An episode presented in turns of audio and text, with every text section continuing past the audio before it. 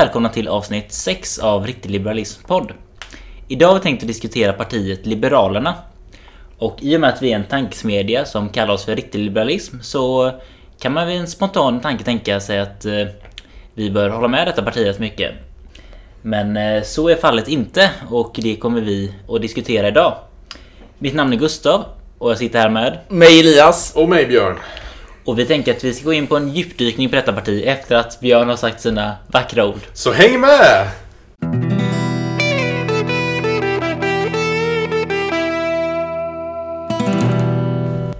Att Liberalerna är ett parti i kris har nog inte undgått någon.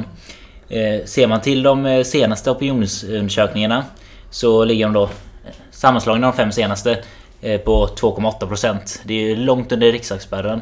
Och eh, de behöver verkligen se över ifall de kommer in i riksdagen nästa val. Ja, alltså ända sedan eh, valet 2018 har jag varit mycket kritisk till Liberalerna och Ja, jag kan förstå att de har just den krisen, sitter i den krisen som de just nu är i eftersom att de har ingen riktig USP i sin eh, politik. Alltså, för att precis som företag så behöver partier differentiera sig för att locka väljare. Det måste finnas någon anledning att man ska rösta på Liberalerna. Och jag tycker väl att de är lite för mellanmjölk i många frågor. Det finns ingenting de sticker ut riktigt. Möjligtvis EU-frågan har de väl en liten USP i, men jag tror inte att den är särskilt viktig för så många svenska väljare idag. Så att de skulle behöva någon lite mer USP och sticka ut lite mer från andra partier för att kunna rädda sig kvar till nästa val tror jag. Jag tror att deras största bekymmer är att de har svängt i så mycket frågor. De känns att de flippfloppar mellan januariöverenskommelsen till, eh, till en borgerlig regering och sen tillbaka igen. Alltså, man vet inte riktigt vad man har dem i svensk politik. Utan just nu känns det som att de försöker genomgå någon dålig kriskommunikation för att de inser att de börjar närma sig att vara helt borta ifrån, det, i alla fall på nationell nivå i svensk politik. Ja precis, det är en väldigt otydlighet i den politik de eh, framför att Ja som säger, man vet inte vad de vill. Ena dagen så sätter de sossarna, andra ska det vara Moderaterna. Men även där är det att vi kanske gör det, vi kanske gör det. Eh, så att svenska folket får ingen riktig uppfattning om vad det här partiet vill egentligen. Ja, och särskilt när det kommer till regeringsfrågan är det ju någonting som man måste vara tydlig i. Väljarna måste veta vilket regeringsunderlag som Liberalerna kommer stötta. Och nu har de ju då nyligen ändrat sig i den frågan och eh, ja, har mer eller mindre gått ut och sagt att de vill försöka få en borgerlig regering trots att den kanske är beroende av Sverigedemokraterna i framtiden. Och jag tror att det eh, är bra för dem att de är tydliga i regeringsfrågan, men jag tror inte det räcker för att de ska kunna växa och klara sig kvar i riksdagen nästa val. De måste ändra sin politik också. Eh, om vi ska vara helt ärliga, det är partiledningen som har gått ut med att de vill stötta M, eh, en M-regering. Det finns ju, det är ju konflikt inför öppen ridå att eh, det fanns eh, flera toppnamn inom partiet som ställde sig emot att stötta en M-regering med stöd av Sverigedemokraterna. Och eh, det har ju varit lite utav ett signum för eh, Liberalerna nu under den här perioden att de har konflikter inför öppen ridå. Och det, visar, det skapar ju inget förtroende från de svenska väljarna. Ja, det är ju framförallt det att alla konflikter sker öppet och det är otydlighet. Men som Elias säger också att partiet har, de har ingen politik som just kan koppla till dem att varför ska man rösta på Liberalerna egentligen? Att vilken politik får man av dem? Mina partier, andra partier är ju tydliga med Ja, SD, ja det röstar man för, för invandring. Eh, KD röstar man på eh, sjukvårds eller välfärdsparti på höger och så vidare. Att de har ändå lite tydliga USPar då och Miljöpartiets miljö och så vidare. Men vad får man egentligen av Liberalerna? De har haft skolfrågan innan men det känns som att de har tappat det lite att driva det. Och som du säger, det är det med EU också har de haft men eh, det är bara att se hur det gick för dem i EU-valet senast att det, även där var de på gränsen att det är inte så en jättepopulär fråga bland svenska folket. Nej, och eftersom att de just heter Liberalerna så, och vi menar då på att det finns en lucka i svensk politik för ett parti att vara riktigt liberala och vara ja, sticka ut lite mer med sin liberalism. Och där ser jag en lucka för Liberalerna att kunna fylla. För att om de på riktigt hade tagit frågor som motstånd till alkoholmonopolet eller avkriminalisering av cannabis eller minska skatten i någon speciell inkomstskatten eller om de hade tagit en liberal USP eh, i någon av de här frågorna Då hade kanske de kunnat samla på sig 4-5% som är riktigt liberala i Sverige. Men fortsätter, fortsätter de med den här mellanmjölksliberalismen där de inte egentligen tar tag i de här liberala frågorna som finns i Sverige, då tror jag de har riktigt svårt att klara sig även om de blir tydligare, tydligare i regeringsfrågan. Ja men vi ser ju hur det går när ett parti faktiskt är ideologiska. Vi ser Vänsterpartiet som faktiskt har tagit en tydlig ideologisk ställning till vänster. Och när Socialdemokraterna har som sin enda politiska fråga att behålla makten, då ser vi ju att Vänsterpartiet växer. De samlar in de här ideologiska väljarna och på något sätt lyckas växa trots att, eh, ja, vad jag anser att de har en ganska vidrig politik. Men de står ändå upp för sina åsikter. De har en ideologisk linje de håller och det, det belönas utav väljarna. Ja, och framförallt nu när partiet kallar sig för Liberalerna. Då kan man ändå förvänta sig att det är någon form av liberal politik man får. Men jag skulle vilja påstå att eh, självklart kanske inte de kommer ut som klassiska liberaler. Det är kanske lite för radikalt med jämfört med det svenska opinionsläget. Men att ändå ha någon form av relativ liberalism. Att på det, även på det planet så skiljer de sig ingenting. Att det är lite som allt annat. Ja, och sådana statsbärande partier som Moderaterna och Socialdemokraterna, de förstår jag kanske inte riskerar att ta de här radikala frågorna som narkotikaavkriminalisering eller stoppa alkoholmonopolet. Men ett parti som behöver kämpa ihop 4-5% av väljarna, de tror jag kan vinna på att ta lite sådana här smått radikala frågor för att locka igång och ge människor som har en liberal människosyn en anledning till att faktiskt rösta på Liberalerna, för idag finns inte gott om sådana. Eller framförallt just att minska den statliga omfattningen. Att eh, hela det, den enorma offentliga sektorn vi ser idag så står de ju mer eller mindre bakom. Att det är inga... Visst, de drar det lite mer åt det liberala hållet. Det eh, ska vi inte ta ifrån dem, men mer att drastiskt minska den enorma eh, välfärdsbyråkratin vi ser idag.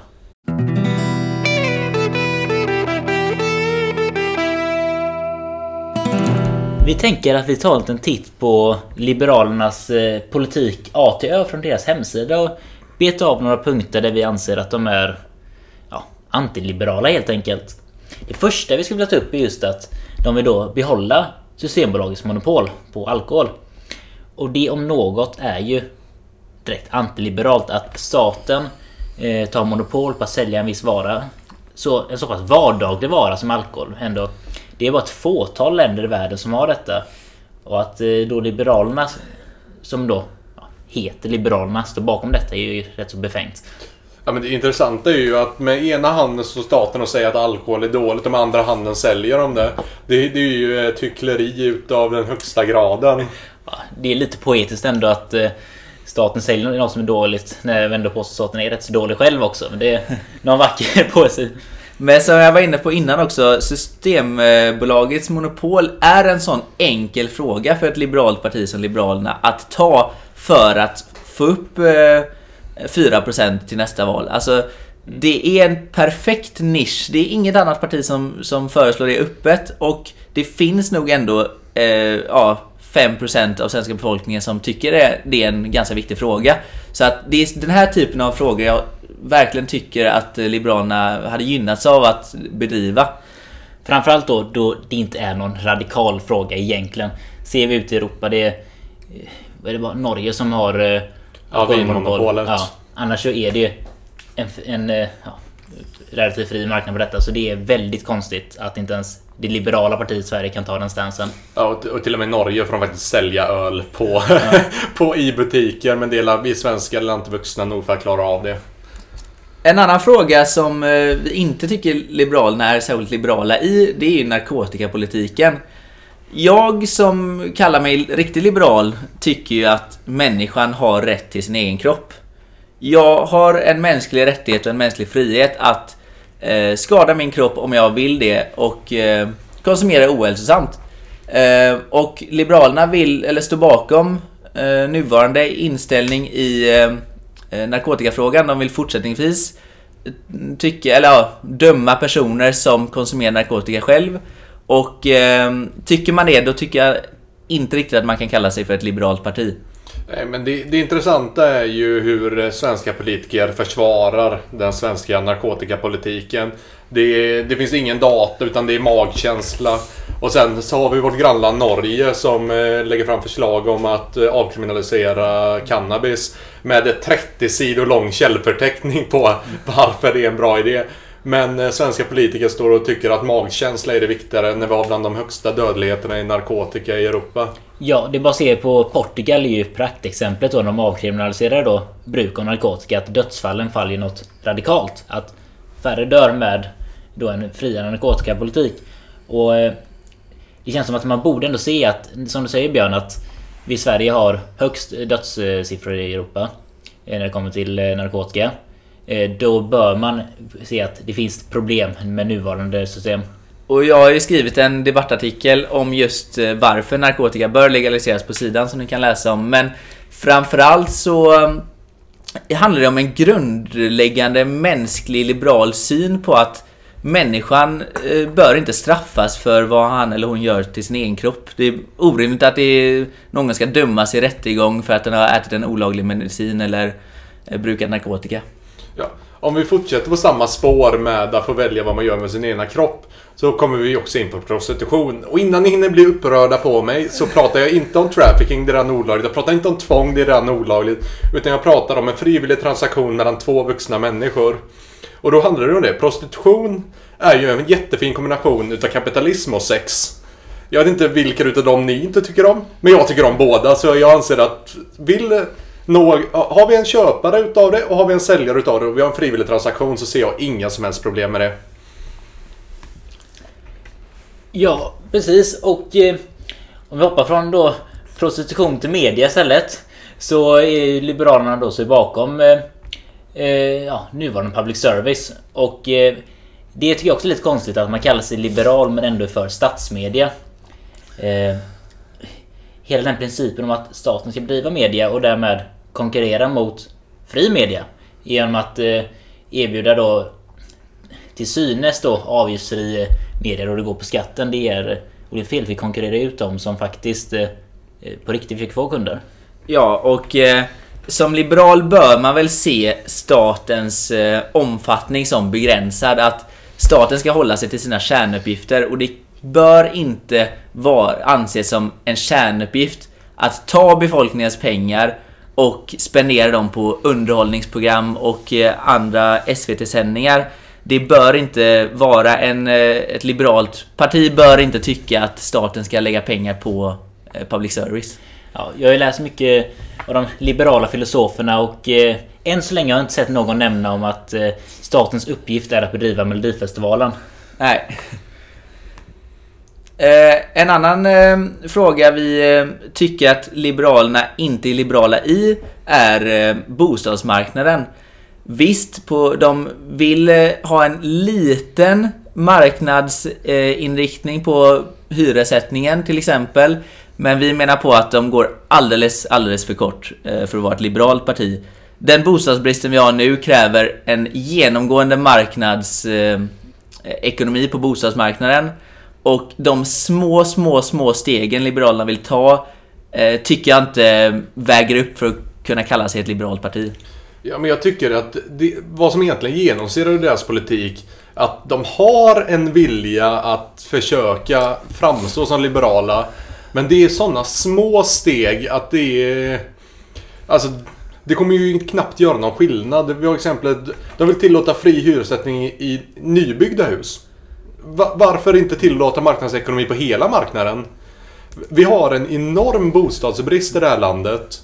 Och de vill bara skrapa på ytan istället för att ta tag i det verkliga problemet. Är att en centralplanerad bostadsmarknad kommer inte att fungera.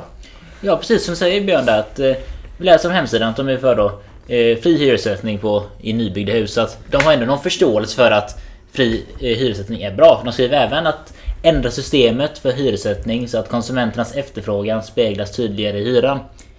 Detta indikerar på att de förstår ju att eh, om priser får sättas fritt så kommer det vara bättre för marknaden. Men det, som du säger, det återspeglas inte i politiken.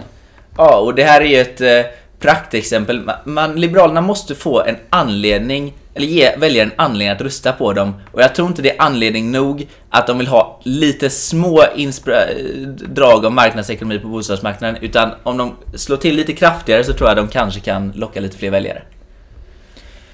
Ja, och det sista vi vill nämna är att eh, eh det är då gällande monarkin att de vill då behålla nuvarande eh, kompromiss om statsskicket att ha en kung men eh, inte någon politisk makt.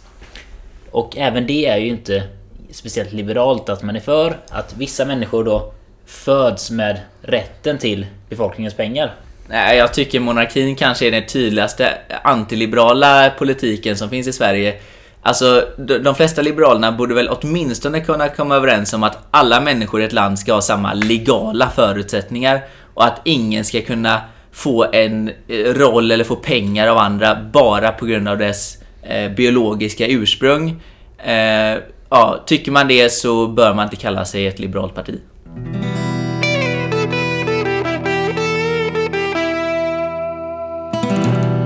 Ja, nu när vi har gått igenom lite utav de negativa aspekterna utav Liberalernas politik så tänker vi att vi ska diskutera lite vad L kan göra för att ha en chans att klara sig, A, klara sig kvar i riksdagen. Vi vill inte stå här och påstå att vi är några partistrategiska experter här men det krävs ju inte mycket för att se att det Liberalerna gör nu inte är hållbart. Exakt, alltså om, jag antar att de tänker sig att de vill försöka locka väljare från Moderaterna eller från KD. Och eftersom att de har varit så otydliga i regeringsfrågan och i många andra frågor så tror jag att det krävs ganska mycket för att en moderat väljare ska vara villig att byta till Liberalerna eftersom de inte riktigt har samma förtroende eh, i regeringsfrågan helt enkelt. Så att det Liberalerna behöver göra för att klara sig tror jag är att vara lite mer eh, ha en lite mer liberal USP och de går ju i rätt riktning i vissa frågor. Men jag menar att det är alldeles för klent för att på riktigt kunna locka väljare från de andra borgerliga partierna. Ja, för de, de flesta som röstar för ja, mindre stat, mindre skatter röstar ju på Moderaterna. Om man har den inställningen men inte är så insatt. Och då som du säger Elias så ska det varit rimligt om Liberalerna då verkligen det behöver inte vara jätteradikalt men ändå visa att okej, okay, vi vill ändå sänka skatterna rejält. Vi vill minska statens omfattning rätt rejält jämförelse så att man får en anledning att rösta på dem. Och speciellt nu när Moderaterna har fått mycket kritik om att de just har gått ifrån de liberala värdena de har haft historiskt. Exempelvis så har de varit väldigt hårda mot invandring och eh, lägger inte mycket fokus längre på skattesänkningar och andra typer av liberala former. De har blivit mer konservativa och då är det ju nästan öppet mål kan man tycka för Liberalerna att gå in där och diversifiera sig, vara eh, unika i några riktigt liberala frågor om de ska kunna ta kanske gamla moderater som är besvikna på deras utveckling de senaste åren. Ja, alltså den största utmaningen Liberalerna står inför nu är faktiskt att klara riksdagsspärren. Så det är inte... De, de behöver inte göra som eh, Moderaterna eller sossarna som nämnt innan som är de här statsbärande partierna. Att nå en sån stor del befolkningen utan det är 4% de behöver kämpa för. Och då behöver de verkligen nischa sig. Ja, och det är nästan... Ja, jag tror inte de kommer ha särskilt mycket konkurrens om de tar den ställningen som ett riktigt liberalt parti. Eftersom att det finns inte, inte många som driver de frågorna och man måste hitta de här usparna tror jag för att man ska lyckas klara sig i, från Liberalernas situation idag.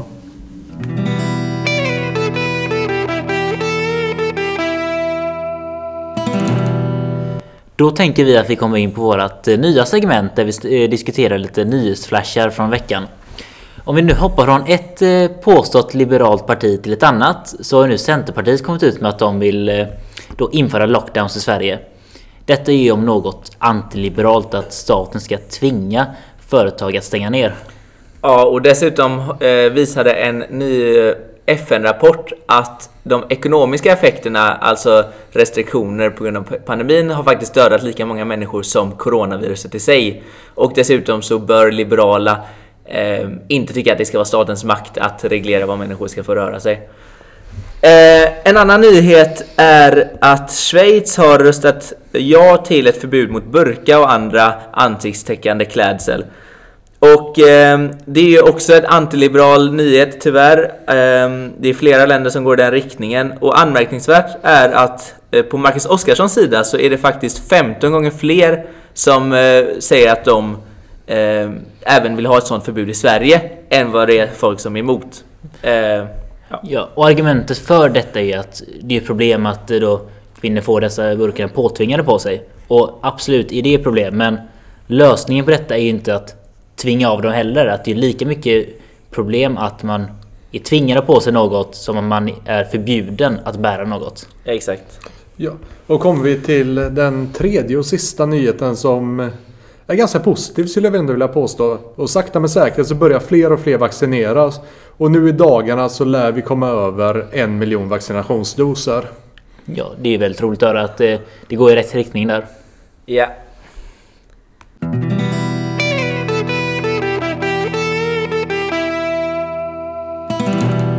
Ja, mina damer och herrar, det var veckans avsnitt gällande Liberalerna. Och är det så nu att ni är intresserade av eh, riktig liberalism så har vi ju massa debattartiklar på hemsidan. Och eh, vi har ju även då våra tidigare av- poddavsnitt som ni gärna får lyssna på ifall ni har missat. Hoppas vi ses nästa onsdag för då kommer vårt sjunde avsnitt. Ha det gött! Hej!